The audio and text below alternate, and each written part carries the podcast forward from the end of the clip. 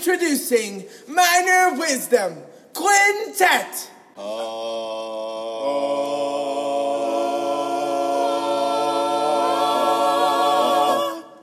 One, two, a skittle little do. Miner Wisdom. So, a few times now, I have actually recorded an intro for this week's podcast, and uh, my conscience keeps getting the better half of me. So, I'm going to make it shorter and sweeter. It's been about a 10 minute intro, but I know last week I had a pretty long one. So, first and foremost, I hope, ev- I hope everybody is safe and recovering from this very uh, crazy week that we had with the snow and the ice and the power outages and the water outages and the boil water and all that kind of stuff. I've got to tell you, I don't know if I signed a really good deal with the devil or if I'm just blessed, but we weren't affected at all. Uh, my family wasn't affected one bit. We, you know, I suffer from anxiety, so my sleep was affected quite a bit because I just I literally stayed up wondering when the power was going to go out and it never did. And so for those people that uh, suffered through this, my heart goes out to you. We did open up our doors to some friends and and such to see if they needed a warm place to stay. Uh, but it's either the two kids under uh, 10 years old or having two dogs or me or whatever it is uh, but nobody took me up on my offer. So uh, it is what it is. But again my sincere just kind of i guess uh, my, my heart not my sincere heart just my heart goes out to those people suffering through this broken pipes and such. Um, you know i in all seriousness let me know if you need help because uh, my wife and i are both rather skilled at the drywall world. We just or I just patched up uh, part of the drywall that my dog chewed out, which is new to me. That's never happened. Apparently, that's a thing. It's uh, there are no critters in the wall, no nothing like that.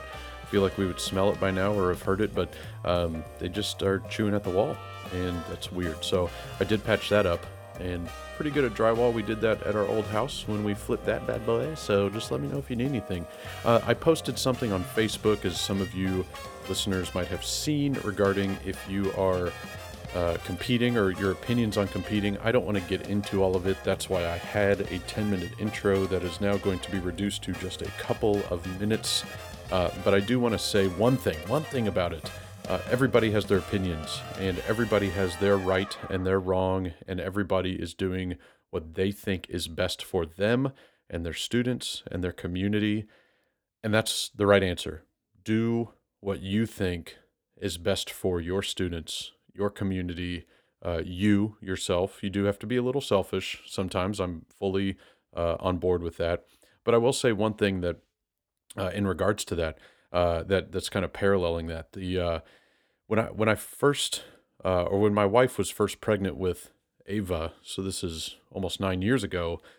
you know, you get all kinds of advice from friends and family when you're going through that telling you what you should and shouldn't do. And the best advice I ever received was from a gentleman named Skip Downham because you get overwhelmed with what you should and shouldn't do. And I think that this post on Facebook exemplified that.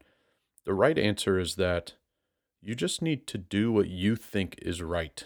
And when that child is born, uh, in this case, when when you are contemplating doing one act play, you just have to do what you think is right. Consult your friends, consult your family, in this case, your administrators, your students, your community, your stakeholders, if you will, for those administrative people out there.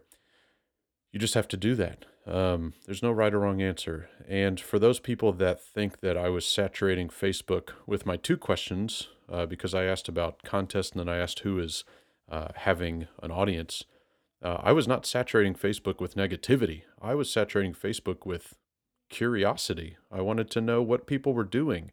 And if you read everything with a negative lens, then of course it's a negative post. Uh, but I was not trying to incite. I find that quite offensive, actually, considering there's a former president being um, accused of inciting something, and what, right or wrong, uh, I that you can't compare the two. I wasn't inciting anything. Um, so I appreciate those people that gave some input. Uh, I reached out to quite a few people in Facebook Messenger just to say, hey, I appreciate you. I appreciate you being so vulnerable. I appreciate you being so honest, so candid, and let's let's allow everyone to have a safe space to give their opinion. Um, keep that Facebook group alive, and it's a great place for people to give an opinion and to get an opinion and to get different perspective, get some people that have been around for a while, um, but just always state things as though it's your opinion. It's not the opinion that matters, it's your opinion. So that's just my two cents. I'm allowed to give my two cents because I bought a lot of equipment and started recording a podcast two years ago, and here we are now. So uh, I do want to say, in regards to that, and then I'll wrap up. Uh, we uh, or this week, I was not planning on doing a podcast. Once once everything started with the snow and the ice and and the, just the danger of everything, my uh, my focus was not on hey let's record a niche Texas theater podcast. No, that wasn't my focus. But Tress Curzum reached out to me and said, "Hey, I want to say these things," and and so I was like, "For sure, she's not in Texas anymore." So I didn't feel bad saying uh, yes, uh, because I, I had again I had power not to keep beating that bush, but or beating that bush, beating that dead horse.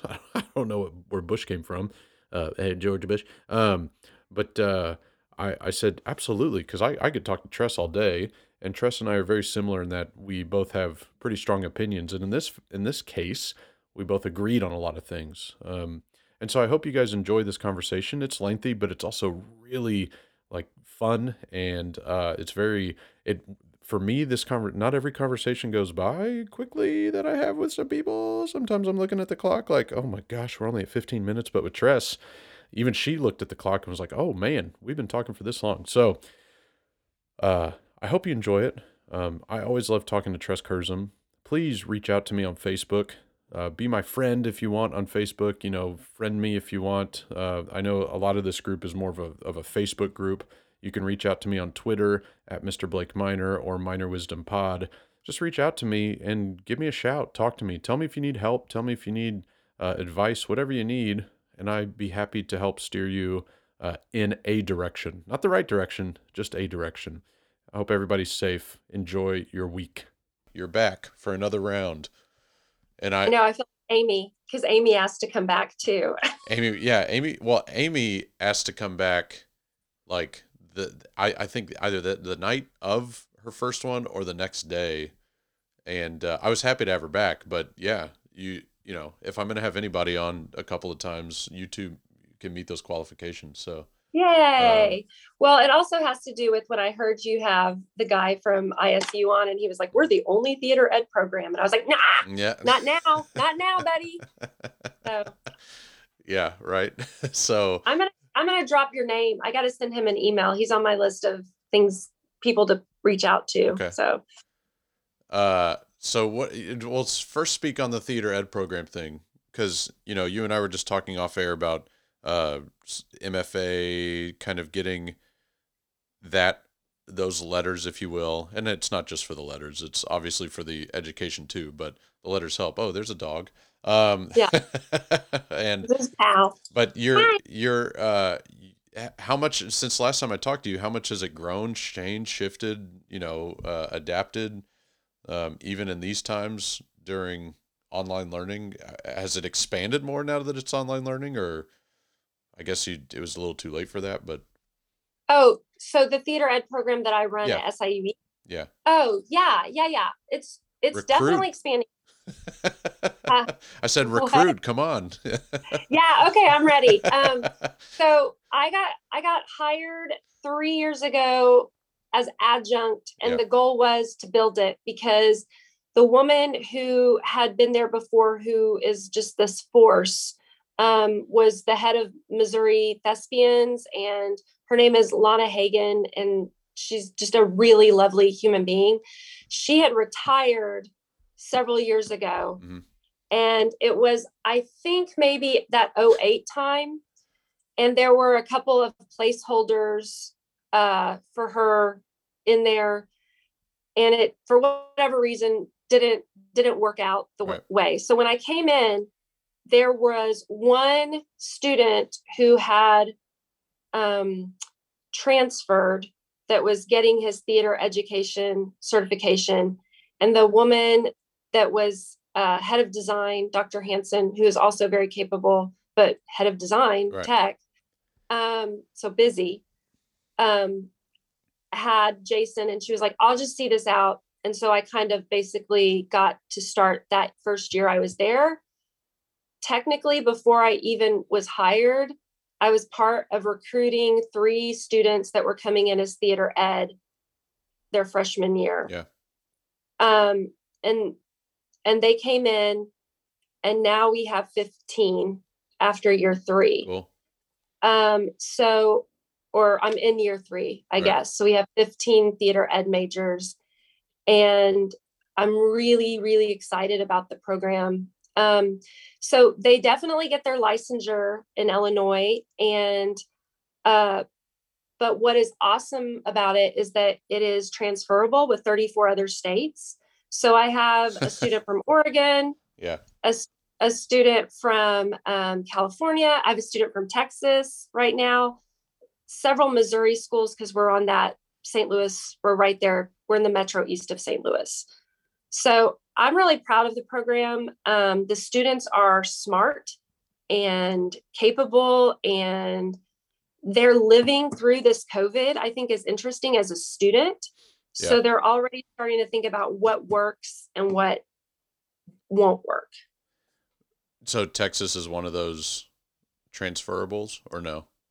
Yeah. Okay. Okay. Good. Yeah.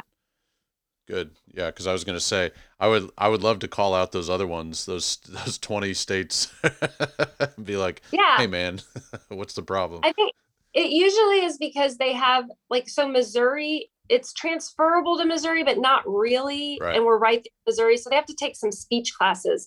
It's usually because it's a theater and speech degree in some of those other states. And so it's just making sure that if they know where they want to go. So like my students who are planning to go back to St. Louis, they just take a few speech classes. okay. Uh, sure. I like it. Yeah. Well, I didn't, you know, I didn't bring you on here to talk about that, but I wanted you to start with it uh, Yeah. because I think it's, you know, I think it's important to to.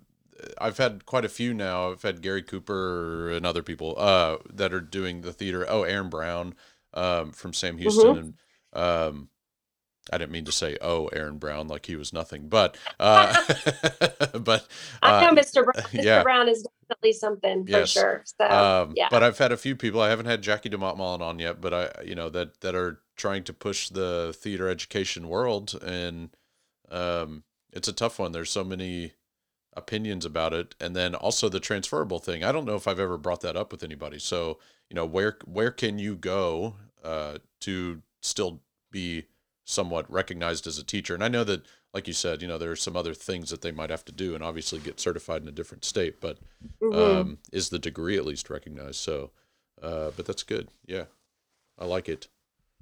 Yeah, and I think the thing about theater education is that, and we're seeing this now about what's going to stay, what's going to remain Yeah. from the way that we're producing theater right now. And if we want to have a solid foundation for our students who are going to be performers and design tech mm-hmm. students as well or dance there have to be theater educators and there have to be good theater educators because for really awesome theater educator there might be a couple right Yeah. That- Is that we would prefer not to be working with students I've never really asked this to anybody, but is there something unique and not necessarily something that you offer at SIUE, but maybe at some point you will, but is there something unique that uh, is brought into the world of the theater education program compared to just a theater education? Does that make sense?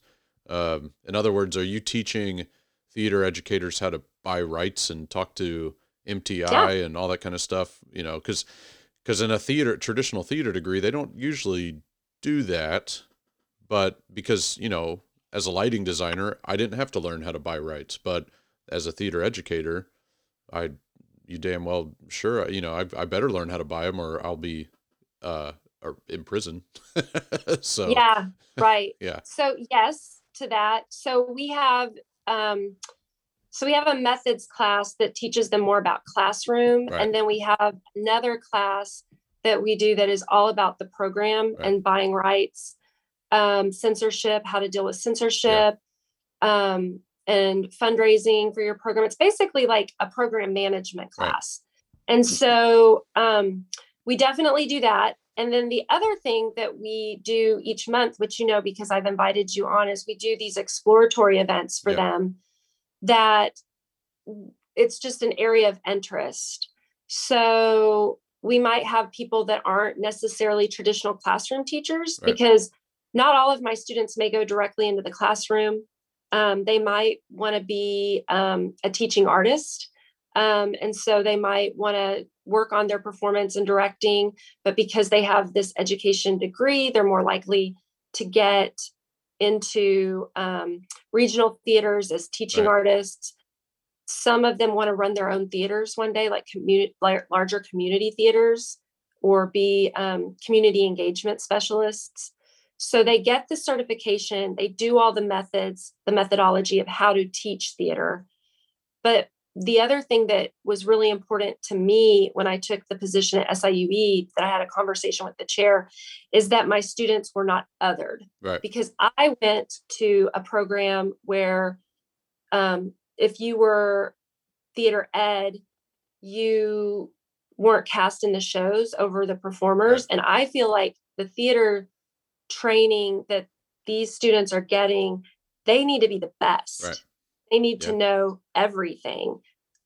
So I was like, that's really important to me. I want to see them on main stages. I want to see them teching shows, stage managing shows. They have to be doing it all. So yeah, it's kind of like I mean, you you and I are similar age. I'm not gonna say that you're much older than me, but you're older than me by a little bit. But uh, we we had you remember those classes we took in school that taught you to like write a check and that kind yes, of stuff. Yes, they don't they yes. don't really do that anymore. Uh, mm-hmm. But that's that's what I liken it to is like here's how to here's what copyright uh, rules you have to follow and here's how you apply and here's how you do this and here yeah. So anyway, well enough enough well, I'm about teaching that. them how to read a budget too. Yeah. Oh like, yeah yeah yeah. That because I got that paperwork and I was like, what the heck is this? Like, I don't understand. Yes. How to look at this budget line and figure this out and bus Not, money and this yeah. money and yeah. Not just read it, but also abide by it. So um, yeah, that's that's a whole nother. Those are two different battles. But um, anyway, I can I can read Hebrew, but I don't know how to use it and you know uh, what it means. But um, all right, well, let's get into the meat of this. So, uh, like you said, you Amy Werniged, um, and and so I'm hoping Amy's listening, but uh, she's she's she's killing it right now at Mayde Creek, but uh, working That's for awesome. yeah, working for one of my former principals. So, um, but uh, so you had mentioned the topic, and again, as I said off air, I could talk about this for days, but the sports versus theater. Now, I don't know what side of the the coin you're on. I'm assuming we are of similar uh, opinions here, but um, I you were very general with just saying sports versus theaters in the arts, and so I want to know what is it, what, what you got to say, what you got. I might surprise you. Okay. And so right. I I said this because one of my students, um, well, she, she's a design tech student, and she reached out to me to help her with her capstone project, which is about funding for how a lot of, she said, a lot of, when she sent the email to me, I'm just so angry that a lot of school districts support sports more than theater. And I said, I will absolutely be your your person but you might not like what I tell you. Um, and so, so we had a phone conversation um, or Zoom, whatever, she and I, and I said, here's the deal. I am so sick of hearing theater kids um, say, oh, the sports get all the money or they don't care about us. And the teachers who perpetuate that um, through their own say, either saying it or not shutting it down or not supporting the kids in sports. And there's a whole lot of reasons where I think we fall short. Um, and I can certainly talk about like some tips um, in terms of communicating. I am from a small town in Texas. And I was a three sport athlete and did theater because we we we wouldn't have had enough people, you know, to to do things. And I loved what sports taught me. And I think sports taught me how to be an amazing collaborator.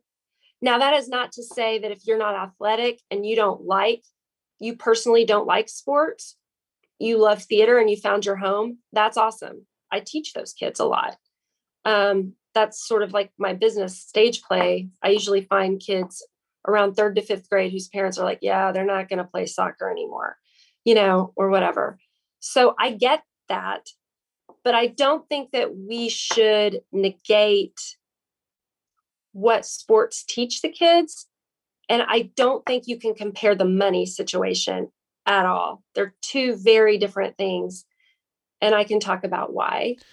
Yeah, I, no, I, I mean, I, yeah, I, I do want to hear the why from your perspective, but you know, I, I'm, and I'll be brief because this isn't about me, and I think I've said it before, but um, especially right now, I'm getting very annoyed with our a lot of educators and uh, their idea that if sports can do it, we should be able to do it, uh, or if sports isn't doing it, we shouldn't do it. You know, this kind of idea. And part of it, very basic example, uh, which I know people will they can get mad at me, not you, Tress, but um, the the mask debate the should you know we shouldn't have to wear masks on stage because the athletes don't have to wear masks when they play. Now, do I think we should wear them or not on stage? I, I I'm not going to give my opinion on that. Do I think we should stop comparing it to somebody that's sprinting uh, 50 yards back and forth and huffing and puffing compared to a love story happening on stage that they're not breathing nearly as heavy or sweating. Mm-hmm. You know, no, those are two completely different comparisons. I don't think that we should be saying because basketball doesn't wear a mask, we shouldn't have to either. They're two completely different things. Um, you're not going to go to the beach in 30 degree weather, even though there's still a beach. You know, like it's just, right. you know, um, anyway, yes, please speak on it. yeah, I mean, they are different. They're fundamentally different and they teach similar um, concepts, but I think theater is unique. And so, what I told this young woman about her um, her dissertation, her capstone project was what she needed to do was research. She needed to come up with a list of questions for coaches, for theater teachers, for students who are in the arts and are athletes, for parents of arts and athlete kids, and to find what does theater offer that sports doesn't. That's the first step. Because we know that it off that discipline, it you know, is there. And I do think that in collaboration and teamwork but there are some unique differences.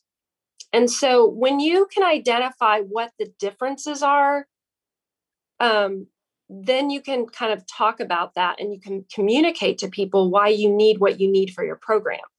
But if you just say, uh, they always get this money, it's not going to work. You're never going to get more money. And let me tell you why. It's a numbers game, right? So you think about a football stadium and how many people can a football stadium seat, right? On a Friday night, everybody goes to the football stadium. Those are ticket sales for them. You also think about how many people are on a football team. Well, you can have on lar- larger schools, you've got your football team, you have the band, you have the cheerleaders, you have booster club parents, you have all of these people that you are traveling with too. You've got to get them on buses. It's not a bus for 15 students for one act or a bus to go to um, thespian conventions. Yeah. So you also have to think about like the other thing that I hear all the time is, well, the athletic director gets so much money. Listen, you do not want to be the athletic director of a district. You just don't. When you think about all of the work that they have to do, is their salary inflated? Maybe, possibly, but you have to think about the what they are dealing with. If you think you're dealing with difficult parents, and then you just have the theater kid parents, they have the soccer parents, the baseball parents, the especially if you're a large school, because those aren't three sport athletes that they're dealing with, and the coaching staff that they have to deal with, and injuries. And uh, so you're dealing with equipment and and money that it just takes a lot more money to do that and and they get money back so they they get funding through those booster clubs. Right. so if you're not happy with how much money they have you have to first address why do they have so much money? Is it just budget? And then think about how much what do you need? Because i can i cannot play football without padding and a helmet but i can do a show with four boxes. Right. And if I'm doing a really good job, a really, I don't even need a space, right? Found theater. Some of the best theater I've ever seen has been in found spaces. Right. I'm not saying what we do doesn't matter. I'm saying that you don't have a leg to stand on in terms of the money. So, how do you get the money? That's the question because you need the money. Right. And this is what I'll I teach my students. If you are not supporting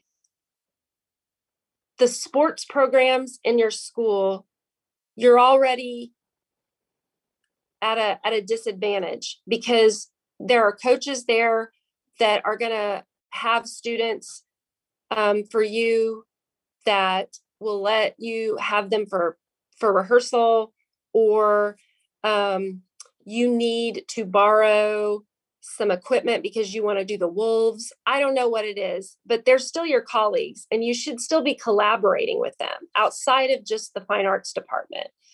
And so the best way to do that is to let them know that you care about their program and then they'll care about your program.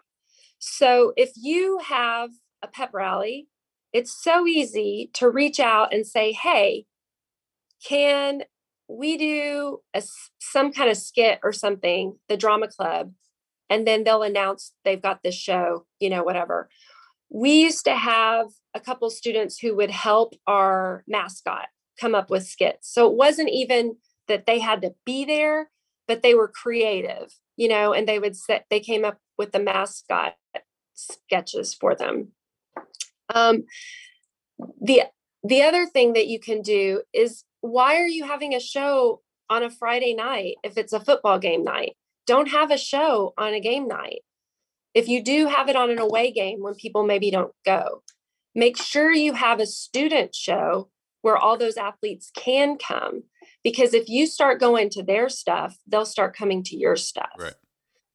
Um, and then I like, I love athletes that come to theater. Yeah. What I most often got were juniors or seniors who needed the fine art credit. And they would say, Oh man, I wish I'd known about that, done this earlier. And sometimes they didn't even mean like on stage, they were just having fun building the set and stuff. And that's something they totally could have done in an off season had they known that that existed, right? So when I hear that, I think I am doing a shitty job, right? Like as as a if my job is to recruit at that level too right for job security then why didn't this kid know that they could do these things? And why didn't i get them as a freshman and sophomore? So i need to try harder. Right. Um so if you have coaches who teach an elective that is a choice um, one of the things that you can do for recruitment also if your rooms aren't super crowded so nobody gets treated worse than the art teachers right? I call them the redheaded stepchildren of uh, the fine arts because they think oh they can just sit down so we're going to shove a ton of people in there. Right. So when i first went to a new school uh, they were uh, one group of kids had left to go to a new school that was opening. So there were my and i was coming in that first year and my theater classes were barren. They just were barren. But the art teacher was like beside herself stressed. And so i said hey can i can i come and and just see if some of those students the first couple of days of school want to come and try out my class? Because of course that first week you're doing all the fun ensemble building theater games and things like that. And she said yeah. So i would go in there at the top of every hour and say hey i'm miss curzum does anybody want to go try theater with me? Just see if you like it. You, you're not required to to change but you can. And then they would go with schedule changes some of them you know? And she was so grateful. Same thing with a coach. There's a lot of coaches who are teaching i mean certainly they have to have health so that's not going to work. But the other electives that they might be teaching that they have been shoved into if you do that for them they will do so much for you and so you say, come to the show. You know, I would have guest spots sometimes um, in a show where it was like a walk on part yeah. and yeah. coaches yep. there. And you put coaches in there because then all their their athletes want to come see them yeah. on stage. Yeah. Yeah. So I think it's a and it just makes me so mad because if you are a sports kid and you're sitting in there and you're already nervous about maybe being in a theater one class and what that means because maybe your counselor threw you in. And the first day or later maybe even somebody says something about uh we only get this or they only care about sports here and the theater teacher doesn't say well if we think that let's change that instead of i know. Well if you're a sport kid, you're like, oh, they don't value what I do. She doesn't value what I do. This isn't a place for me. Right. Yeah. No, I mean, and to speak on your, um, what you said uh, towards the beginning of this was that uh, if we go to their events, they will reciprocate the support pretty much that uh, we, and it turned into money for us. You know, at Dulles, we did High School Musical, which I uh, don't wish that on my enemy, but it it brings in so much money. You know, a lot of those Disney shows do.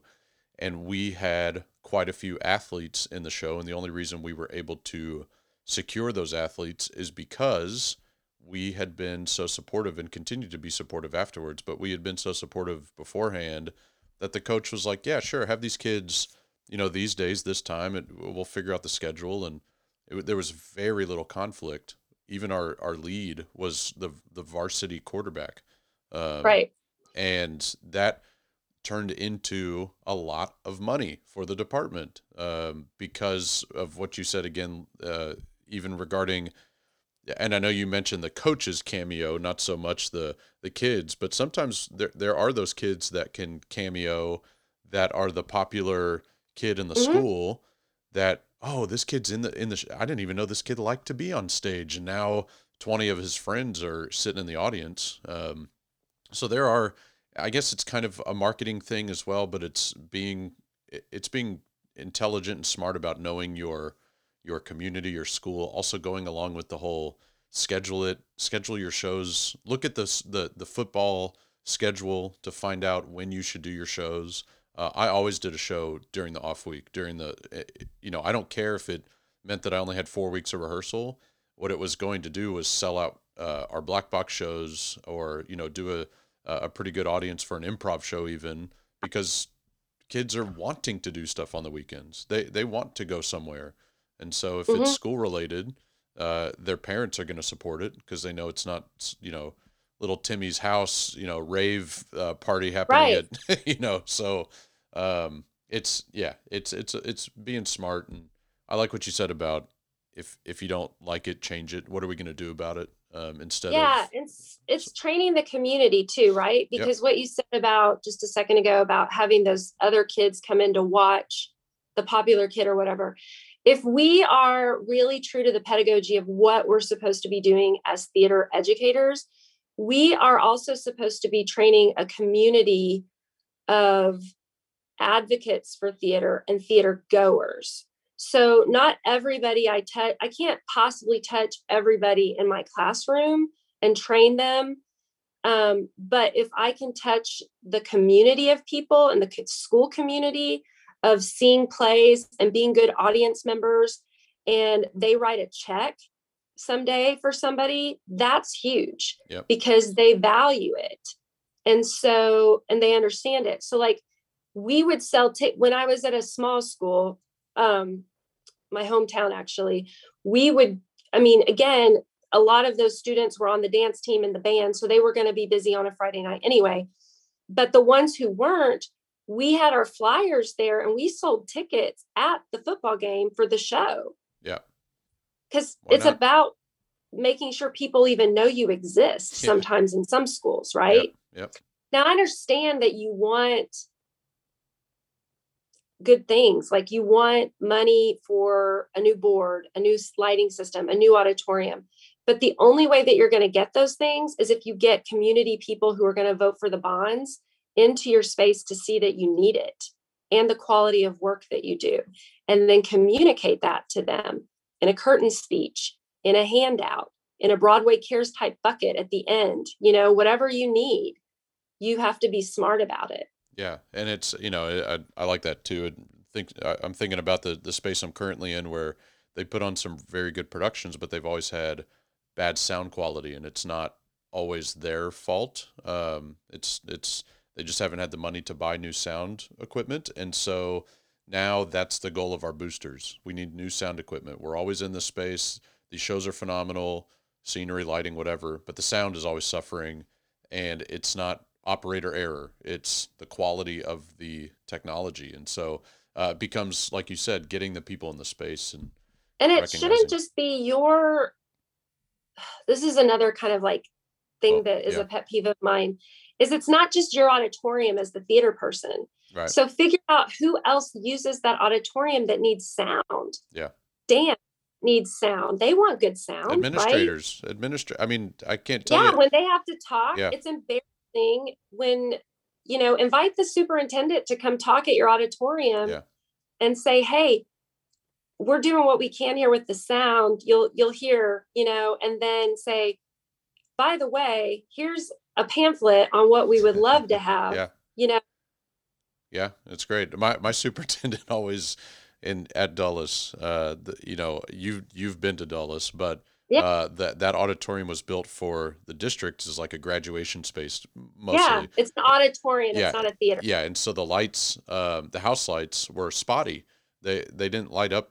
You know, it didn't flood the space, and so that was one of the things he made sure that I knew needed to be on the bond. that you know the space needed to be well lit. It was there were so many little pockets that little high school kids could go uh, find some darkness and do whatever it is they do, like you know eat a lot of Sour Patch Kids or whatever it is that those kids do. You know, uh, I'm assuming Yeah. that's that's all they do is just eat horrible food. Um, But most people don't like to pay taxes, but if they Yeah. know it's for education and they know where it, it's going and you've trained your community, Right.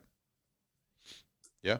it's an easier sell than That- some of the other things. That's the key to fundraising too. I I got um, you know I was guilty of this in my first few years, but when you fundraise, fundraise for a purpose. Don't just say, "Hey, you Yeah. know, th- this is we need money in the theater department." Well, what do you need money for? Like talk talk about exactly what it is. And I think that that mindset has become.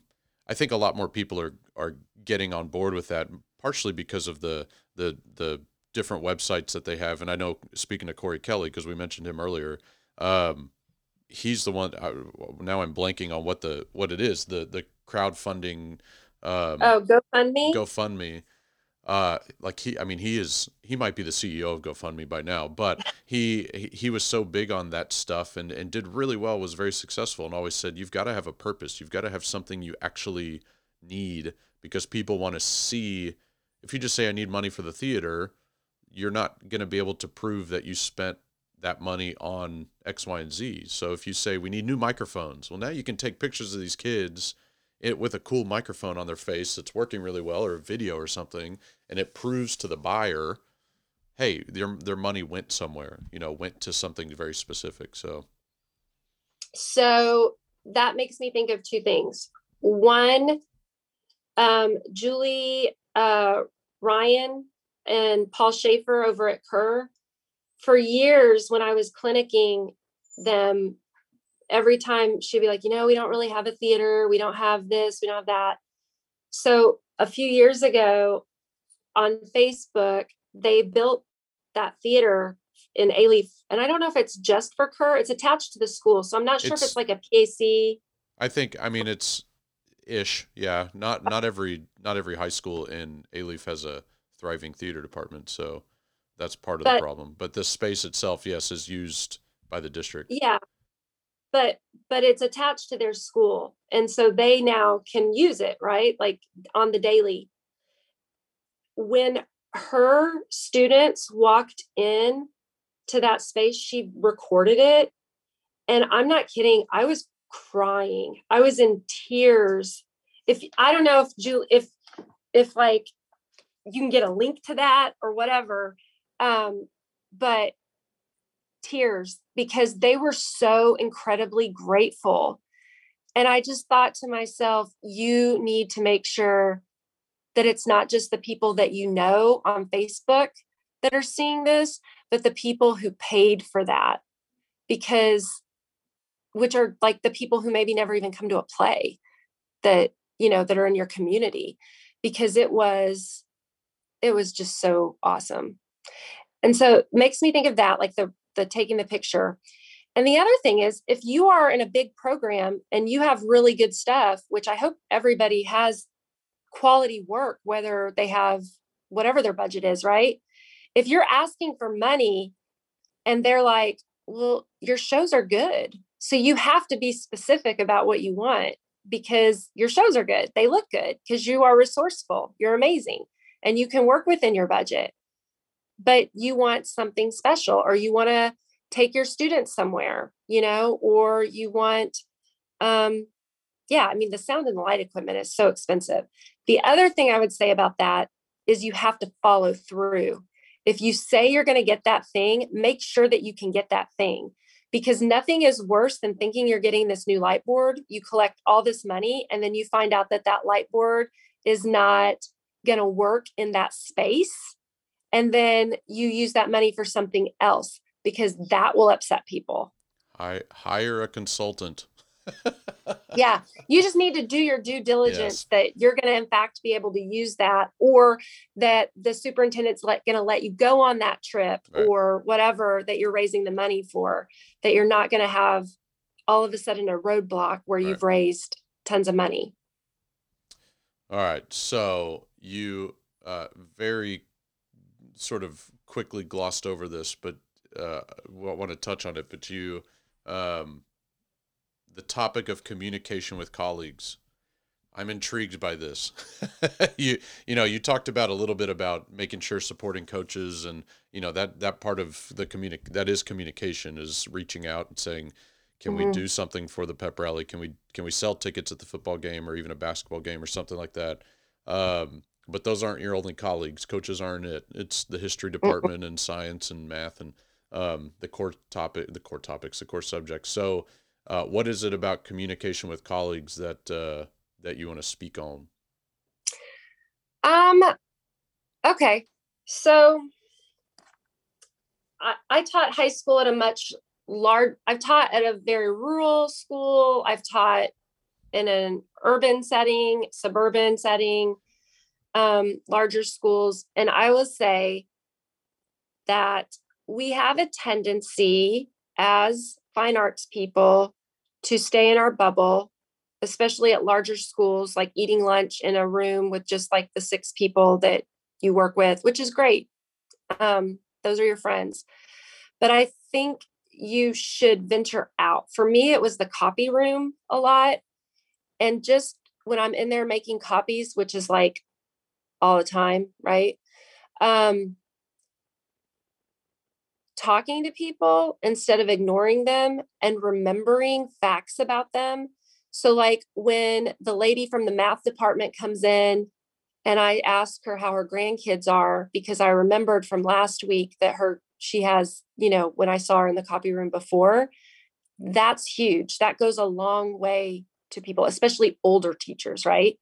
Um, eating in the teachers lounge every once in a while with the other teachers and and some of you may already do that especially in smaller schools um, and getting to know the other teachers, I think is huge. When I talk about your colleagues, I again, this goes back to the pedagogy of theater. It's interesting to me at every level that I've taught at that we're theater people, but we don't always practice what we preach about good communication and collaboration when we're working on something. So if we had two students who were in a fight in a play and we knew that they were not getting along, we would sort of intervene in some way, right? And address it and say, let's figure this out. Let's talk about this. Because we're also teaching them these basic life skills that they have to have. And yet, I'll be at different theater events, and one director will come up to me and tell me all the things that are driving them crazy about their other director or co director. And I'll say, Have you told them? And they're like, you know, but it's so passive aggressive, even just watching them interact with one another. And I wonder how many of those jobs that are so much turnover all the time could be fixed if people would just have really honest, mature conversations.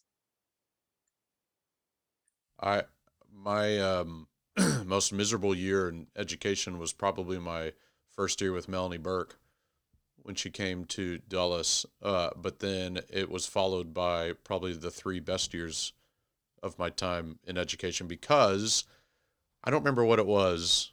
We I think we just went out together. I think we just went to go get dinner or something like that. And I mentioned that I was raised by a black woman named Esther like that was my daycare lady. She's still like a mentor to me to this day. Um, and that like because Melanie's a uh, Afro Afro Latina, um, as she would always say, not an African American, but um, because mm-hmm. she's not. Excuse me, but that like changed everything, and so uh, it became now three years of constant, almost um, incest in in I'm not even gonna try to say the word, uh, but it became just communication all the time. Like every day we had kind of a check in, um, and to the point where it became kind of fun to test our kids to see what they would go back and say to the other director because we were we would talk all the time either via text because our offices weren't near each other or just after school or whatever and so we would tell a kid hey tress um, uh, you know, I'm not I'm not really liking the show choice that we're doing for next year. Uh, these are the choice. These are the ones that I'm thinking of, and so it became a game of are are these kids going to go back and gossip to the other director? Because we would check in with each other and say, what did what did little Timmy tell you today?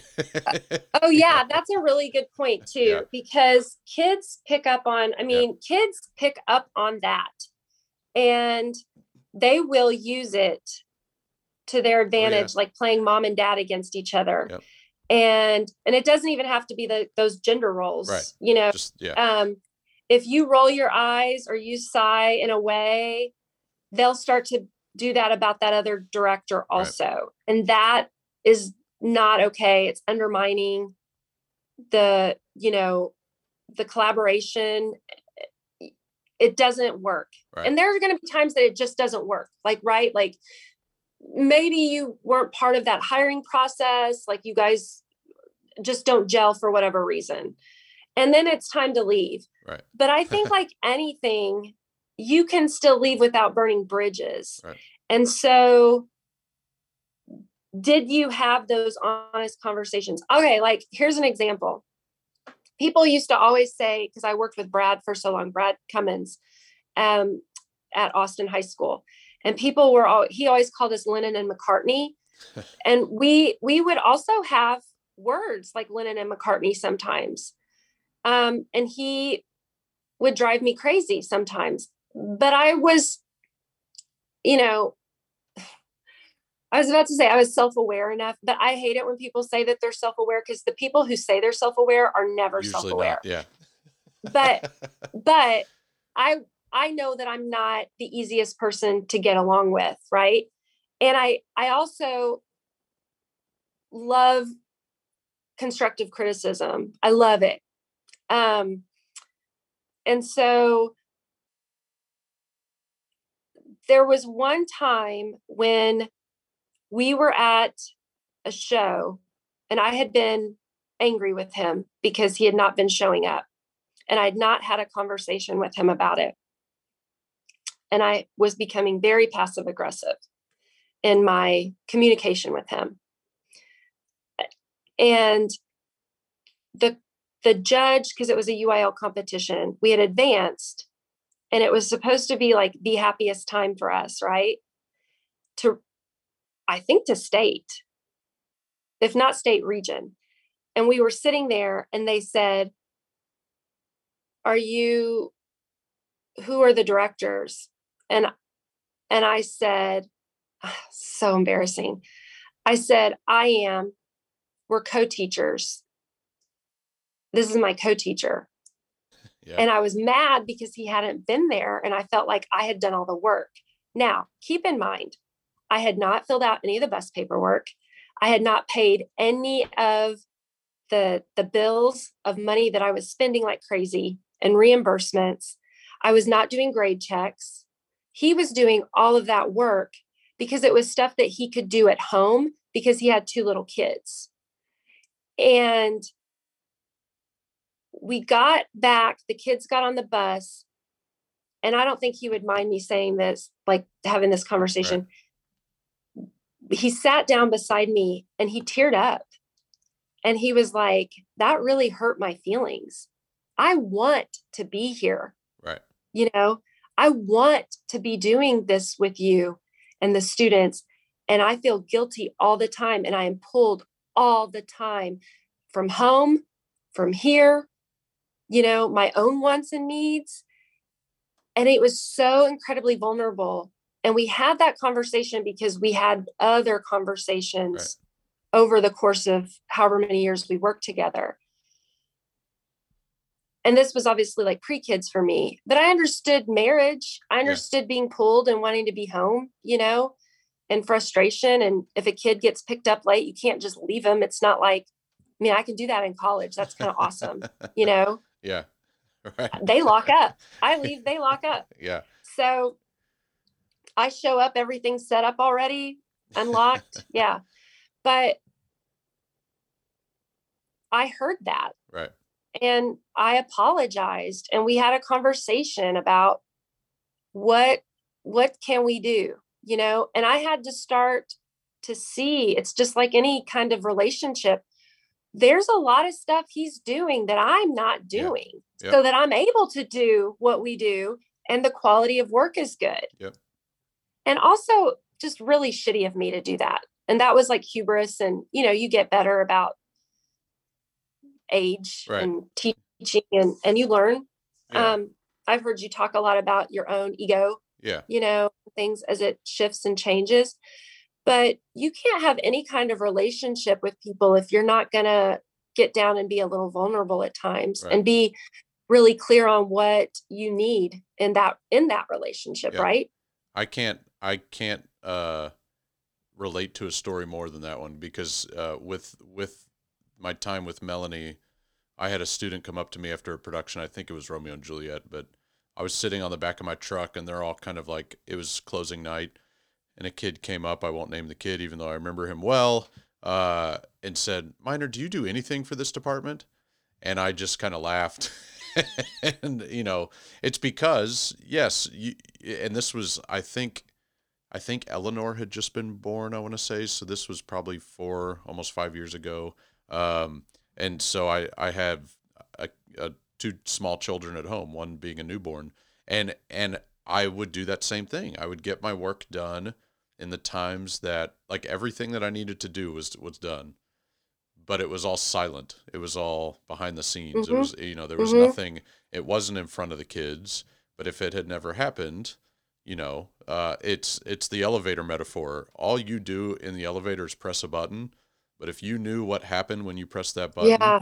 um, like all of these parts that you don't see, that's that's exactly what happens. But if any one of those parts fails, well, so long elevator, you know. Um, and so it's it's just one of those things. I I completely understand it, and I and I understand. You know, on a this has nothing to do with anybody else, but on a you and me personal level, being that, and I've said this on the podcast, being that my wife literally came into the Austin job as Mhm. you know you're the reason Jennifer got into teaching uh not necessarily as a motivator but just literally the reason you, Yeah. s- you I said- did help hire her. So Yes, I got I- to hire my replacement, which was fun. So right yeah. but she had no idea she wanted to do it you know which which was kind of funny but anyway but you know you sitting there at morton ranch i think where were uh, were we at morton ranch high school i don't remember but you were pregnant um, with chloe i'm assuming but um, and saying i i'm leaving do you know somebody that wants this job and i said i do my wife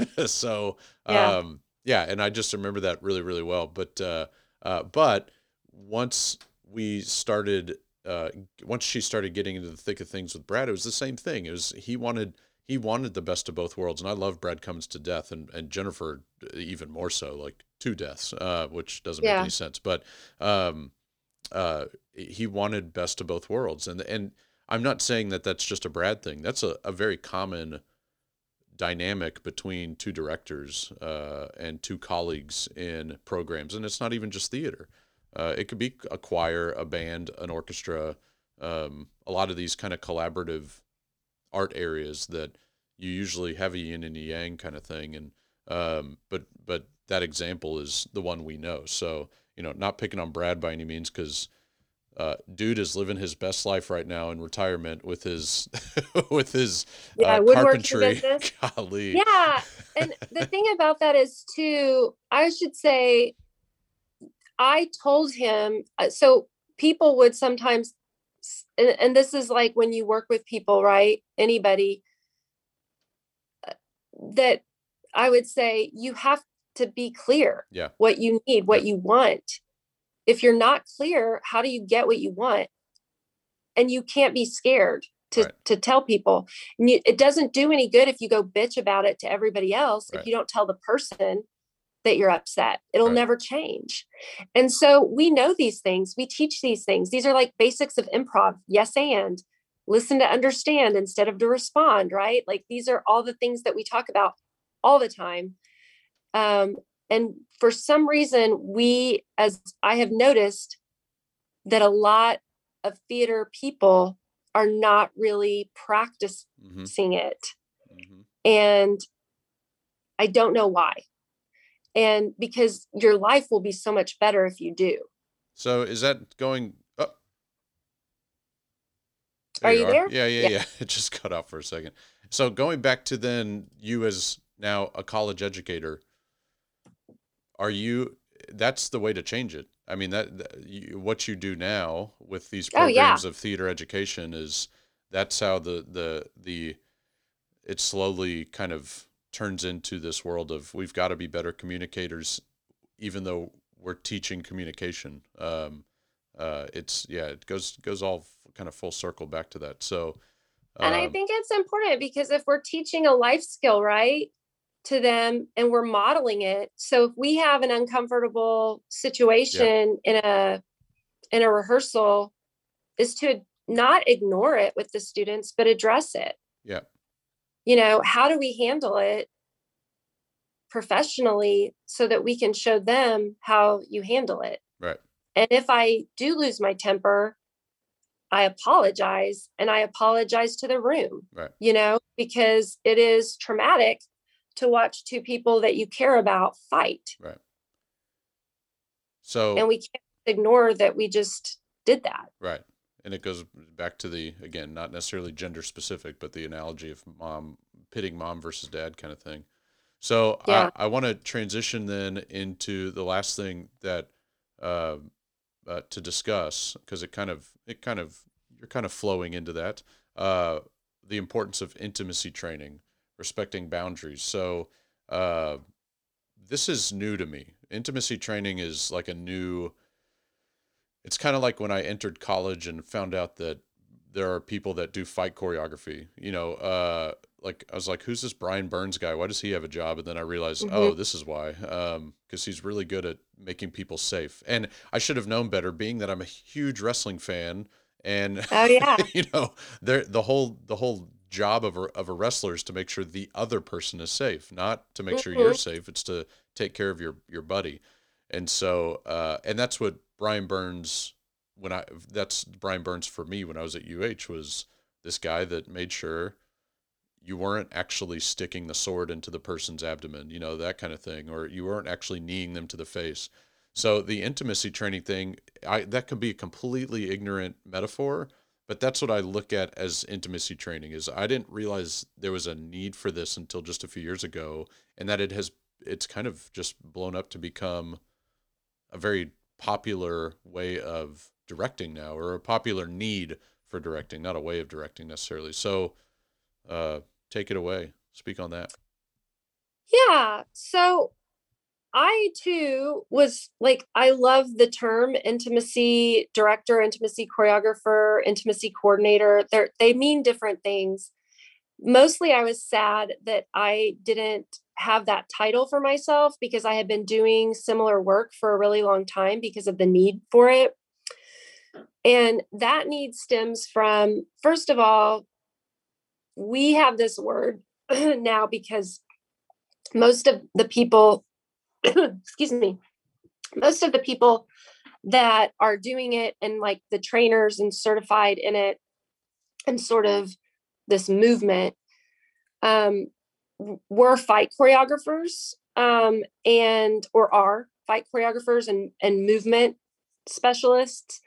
And so they would often be asked to like stage rape scenes or um, any kind of like sexual violence and then while you're here, can you help us figure out this? You know, and so they start to see a need for it.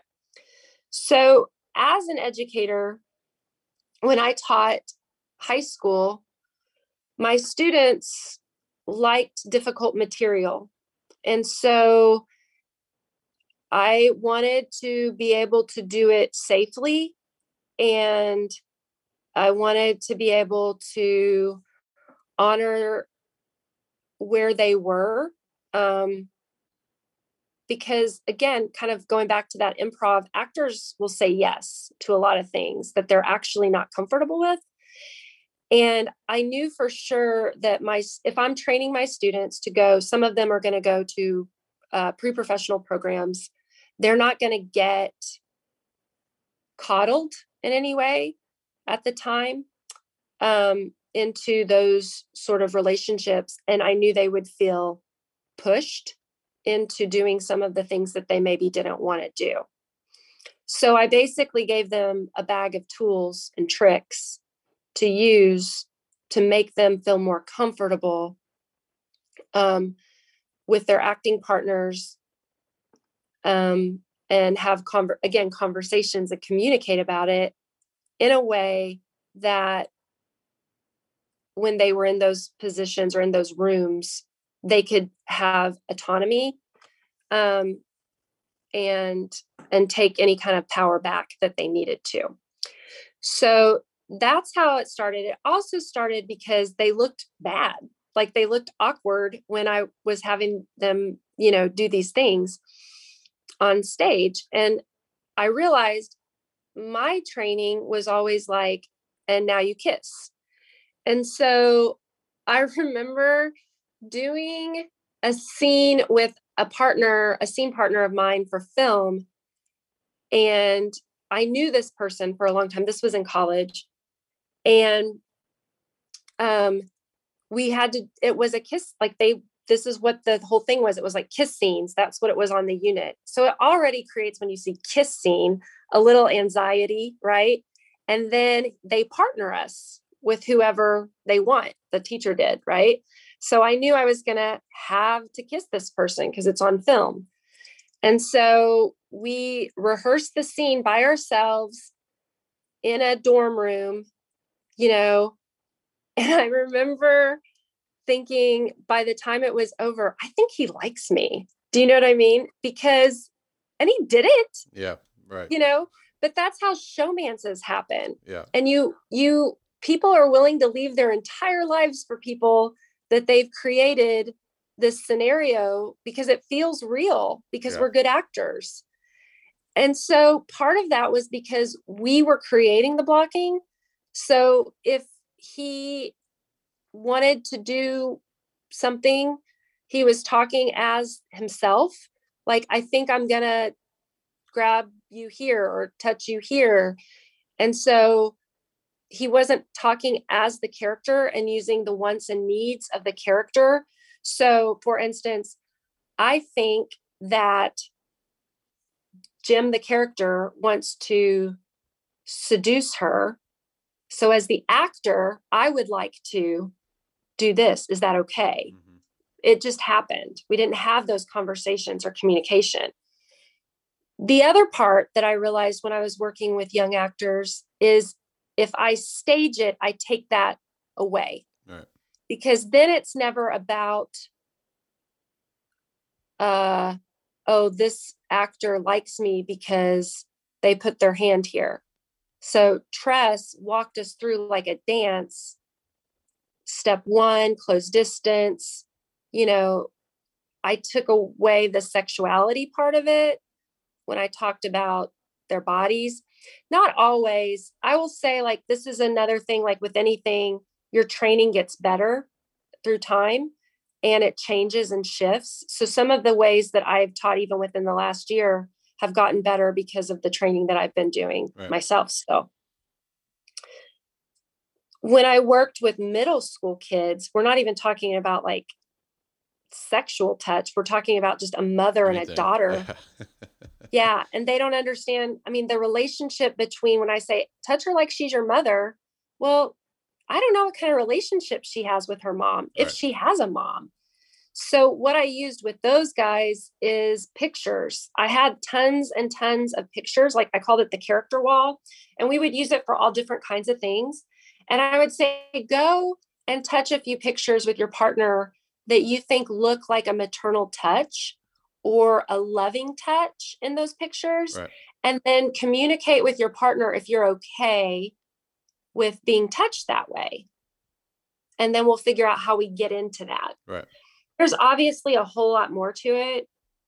But we have to remember that the kids that we're teaching at this point, like they've been living in trauma like their whole lives Yeah.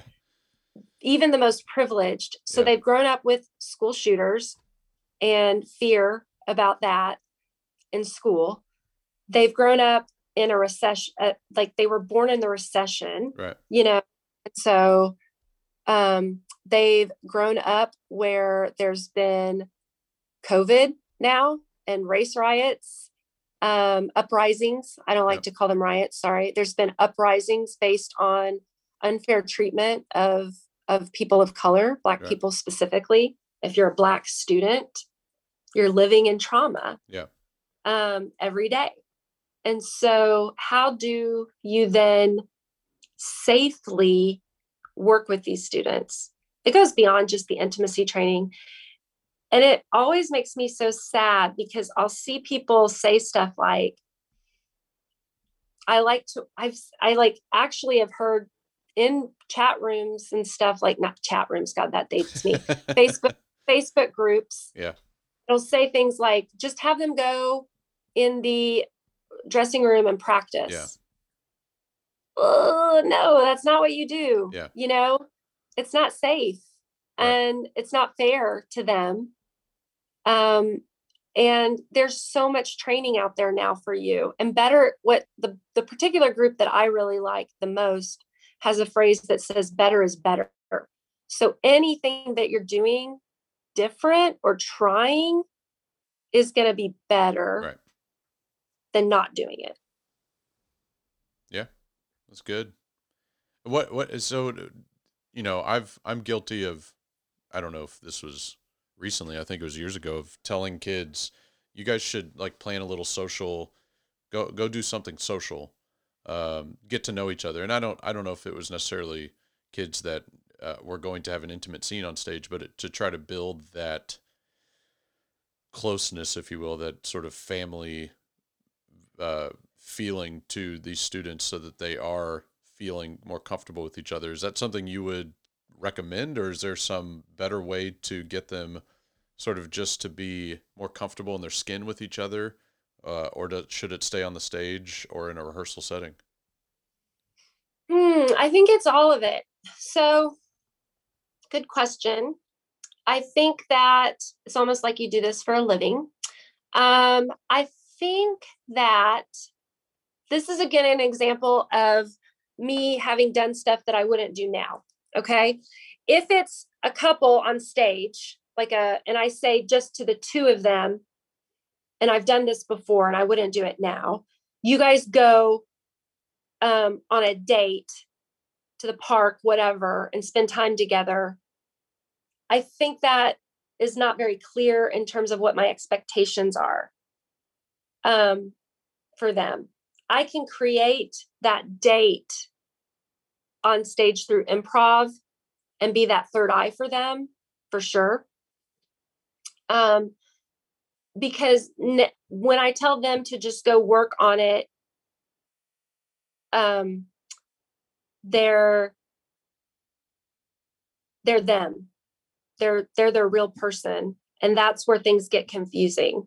Versus if I set up an improv date for this couple, and then naturally on breaks, people start to talk, or we do trust games or exercises as an ensemble where we're then our actor selves you can you can monitor that a little bit more.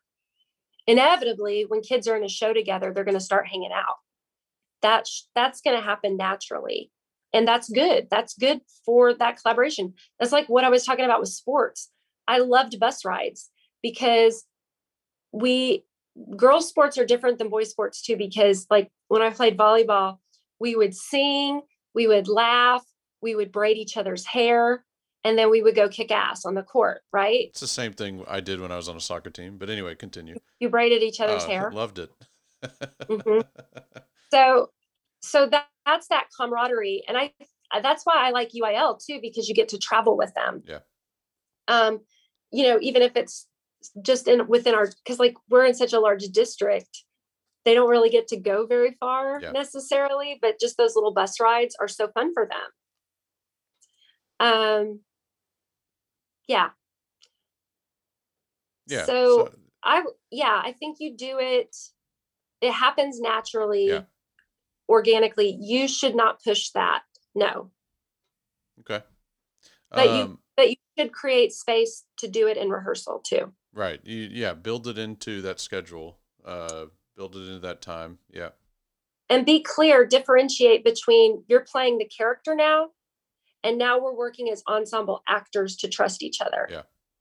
Yeah. It's that.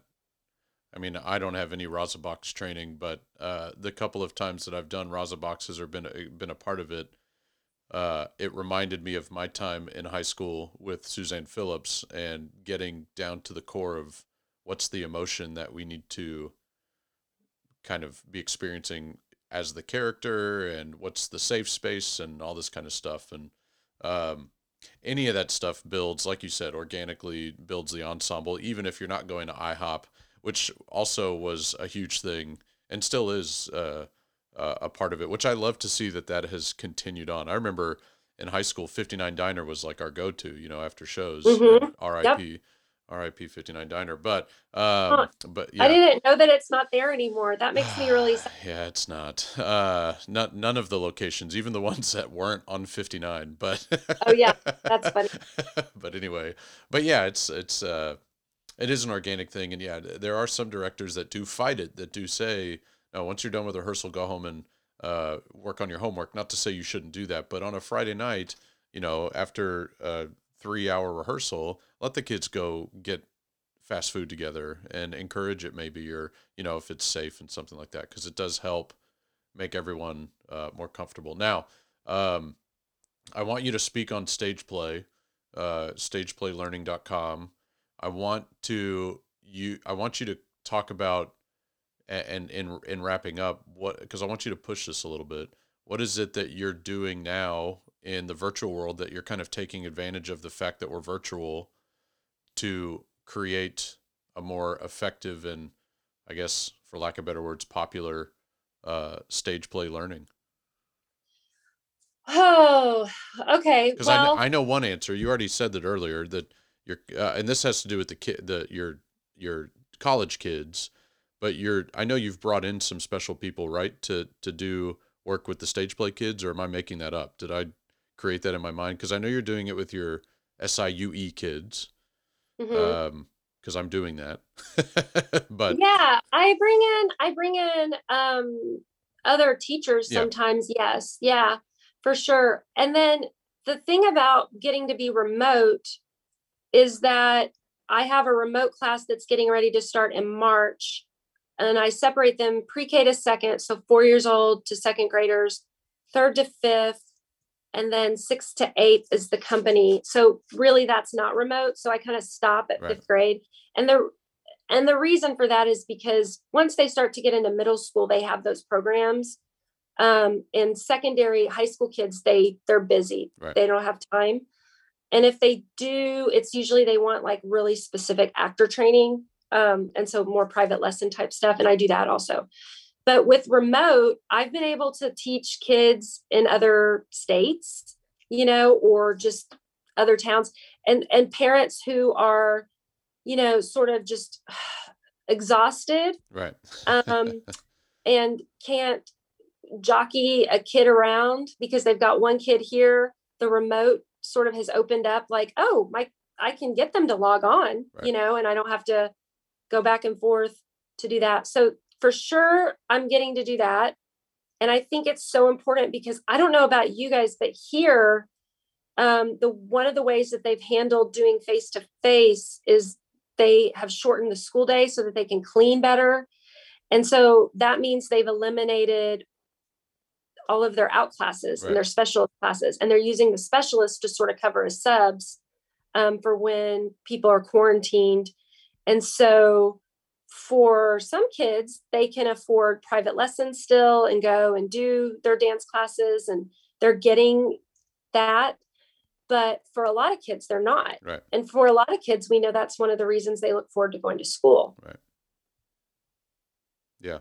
Yeah, it's uh I I love seeing well, you started real strong when you uh started pushing this, but your videos they were very like it was like if a TED talk was just like an interview.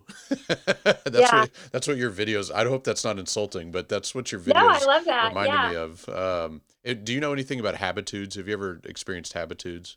no what are those So Habitudes is uh, a, a program that is run by a company called Jostens, which is similar to Balfour.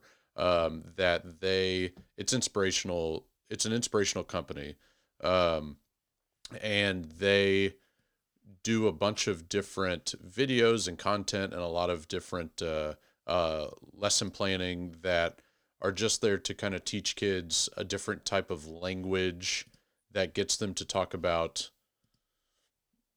positive reinforcement um, and, and positive ways of learning and positive ways of having friends and this and that.